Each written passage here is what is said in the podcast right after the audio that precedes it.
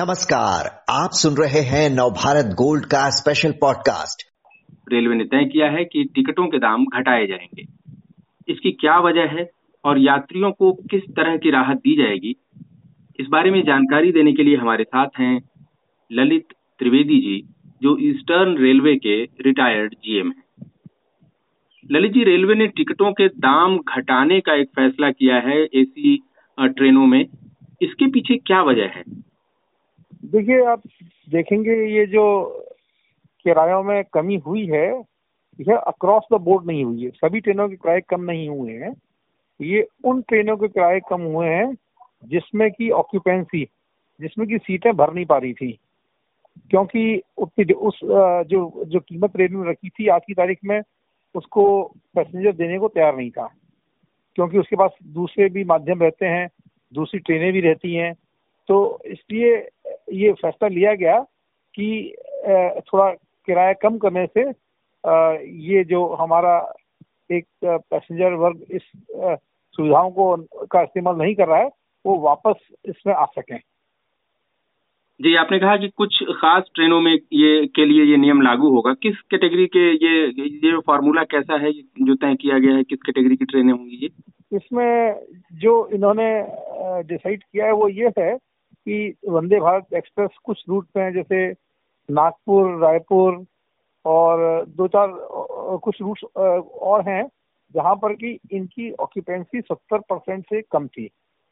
तो अब वो सीटें खाली जा रही थी और उसको एक पॉपुलर बनाने के लिए उससे कि, जिससे कि लोग बाग किराए की वजह से उससे उससे दूर न रहें तो इस तरह की ट्रेनों की जिनका ऑक्यूपेंसी परसेंटेज एक निश्चित जो मापदंड रखा उससे कम है उसमें ही सिर्फ़ किराए में कमी की जा रही है जी आपने बताया कि जो वंदे भारत सहित जो जो ट्रेनें हैं जिनमें ऑक्यूपेंसी कम है सीटें खाली रह जा रही हैं तो हम्म। उनके जो चेयर कार और एग्जीक्यूटिव क्लास का किराया है वो घटाया जाएगा और जिन रूट कुछ रूट्स आपने बताया कि इस तरह के जो रूट्स हैं जिनमें सीटें खाली रह जा रही कितना हाँ। दाम घटाएँगे टिकटों का इसका भी कोई फार्मूला तय किया है क्या ये करीब 25 परसेंट के लगभग घटाएँगे।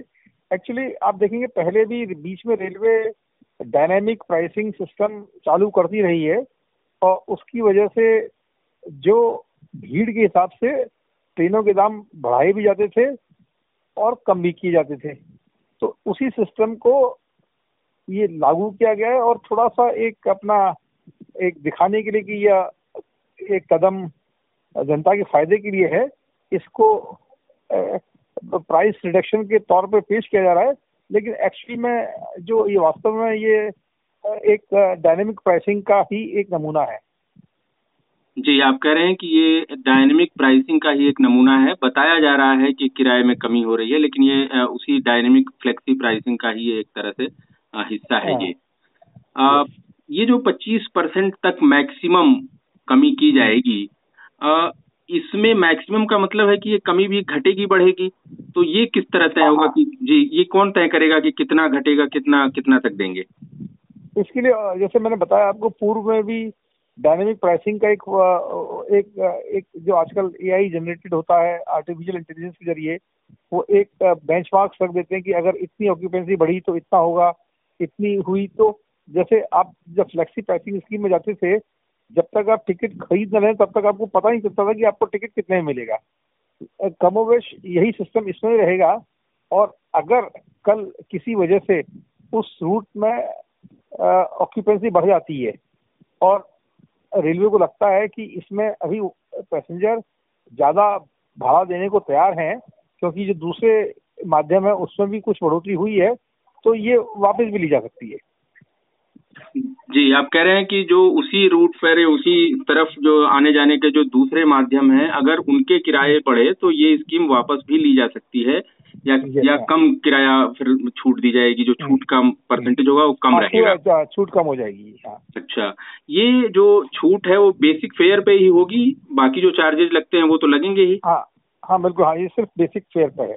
जी तो ये ऑक्यूपेंसी का जो मामला है, जो सीटें खाली रह जा रही हैं तो ये जैसे अब ट्रेन कोई खुली वहाँ से अहमदाबाद से मुंबई के लिए जा रही है ट्रेन तो पूरी जर्नी पे ये ये पच्चीस परसेंट तक की छूट मिलेगी या इसमें भी कोई और अभी पेच है इसमें? नहीं, सर सर, पूरी पूरी जर्नी पे मिलेगी। आपको याद होगा कि कुछ साल पहले रेलवे जन साधारण एक्सप्रेस चलाती थी अंत्योदय एक्सप्रेस चलाई थी तो उसमें एक समाज का एक वर्ग था जो कि इस स्थिति में नहीं है। कि ज़्यादा किराया दे सके।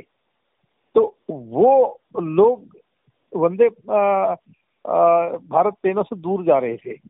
इसीलिए आपने एक बात और सुनी होगी पिछले दिनों में कि कुछ वंदे साधारण ट्रेन चलाने की बात भी चल रही है, जिसमें कि वंदे भारत की जो सुविधाएँ हैं और जो बाकी उसमें खर्च आता है, उसकी, उसके बनाने में उसको कम किया जाएगा।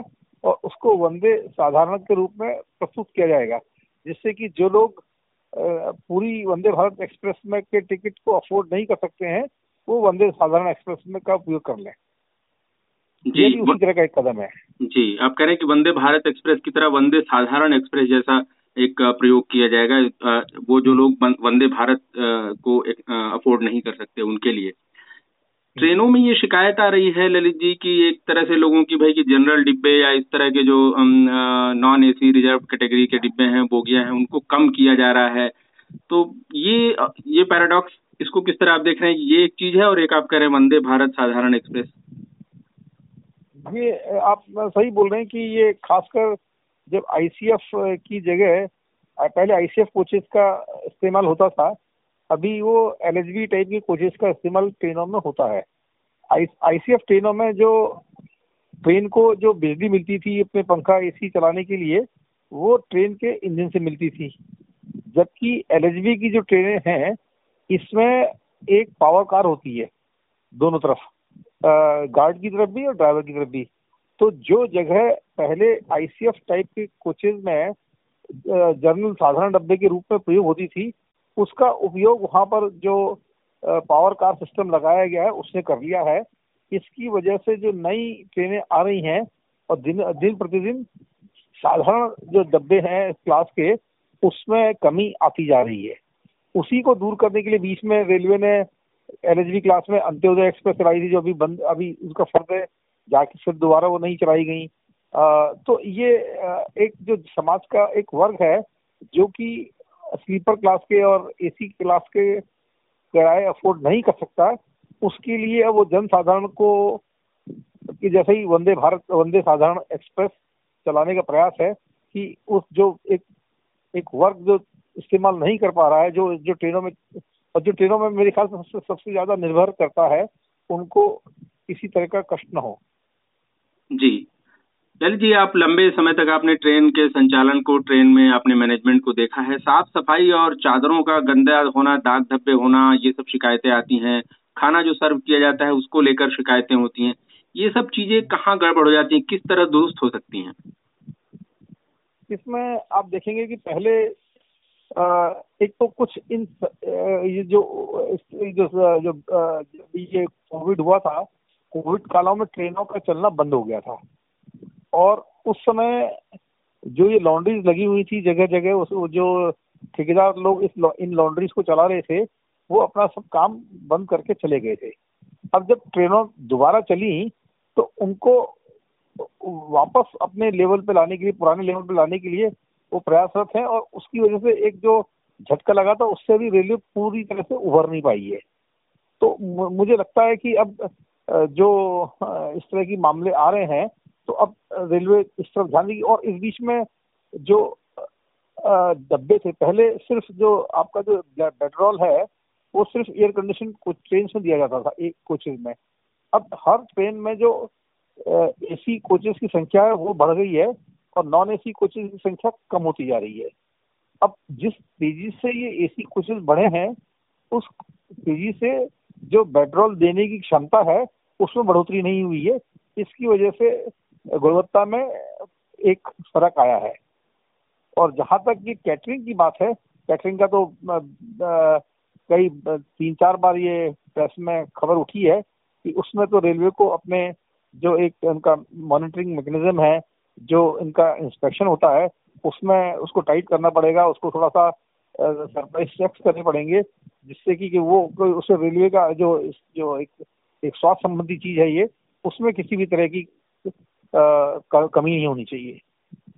जी। भारतीय रेल की जो कमाई और खर्च का समीकरण है ललित जी वो काफ़ी नाजुक रहता आया है बड़ी मेहनत रहती है कि खर्च ना बढ़ने पाए कमाई बढ़े। ये सेहत सुधारने के लिए क्या किया जाना चाहिए? आपको क्या लगता है?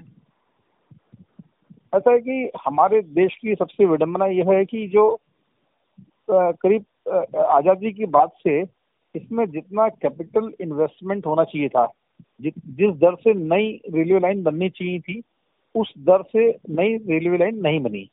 एक मैं आपको उदाहरण के लिए बताता हूँ कि 2004 में देश में हाईवे और रेलवे दोनों दोनों की जो लंबाई थी, चौसठ हज़ार किलोमीटर के आसपास थी। आज करीब करीब बीस साल बाद, हाईवे पहुँच गया है डेढ़ लाख किलोमीटर के आसपास और रेलवे हमारी, जो सेम लेवल पे थी 2004 में, आज मुश्किल से सत्तर हज़ार किलोमीटर के आसपास है। तो और लेकिन आम जनता, क्योंकि किराए कम होते हैं और हाईवे वगैरह में तो लोग अपनी, जो लोग अपनी खुद की कार अफोर्ड कर सकते हैं, खुद की बसेज जाती हैं, जो बसेज में भी किराए ज़्यादा रहते हैं। तो आम जनता को जो रेलवे की जिनको आदत है, वो अभी भी एक बहुत बड़ा वर्ग है जो रेलवे के ऊपर निर्भर करता है। तो उन लोगों की वजह से इसमें ये ये भीड़ भड़का भी बढ़ रहा है और आपने देखा वो हर ट्रेन में जो भी इम्पोर्टेंट जो गंतव्य स्थान है, बिहार के, उड़ीसा के छत्तीसगढ़ के, वहाँ पर ट्रेनें भरी रहती हैं। लोगों को वेटिंग लिस्ट में सीट नहीं मिल पाती है।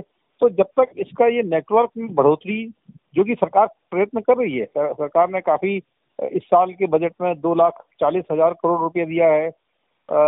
और पहली बार एक लाख सत्रह हज़ार करोड़ बजटरी एड दी गई है बजटरी सपोर्ट दिया गया है रेलवे बजट को।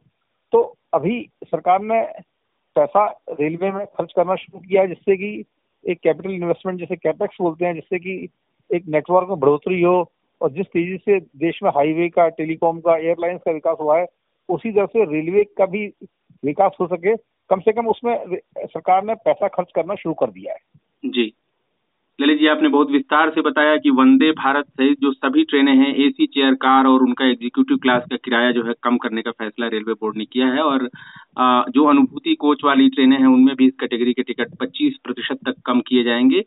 कम या ज़्यादा ये कमी जो है, ये इस आधार पे होगी कि पिछले तीस दिनों में जो है, उस रूट पे जो है सीट कितनी खाली थी, कितनी भरी हुई थी। और आपने ये भी बताया कि वंदे भारत साधारण एक्सप्रेस की तैयारी चल रही है। ये एक पैराडॉक्स है कि एक तरफ़ एसी ट्रेनों में जो है सीटें भर नहीं रही हैं क्योंकि किराया ज़्यादा है, दूसरी तरफ़ जो है नई ट्रेनों की ज़रूरत पड़ रही है साधारण क्लास के लिए, जनरल क्लास के लिए। बहुत विस्तार से आपने समझाया। धन्यवाद आपका, ललित जी।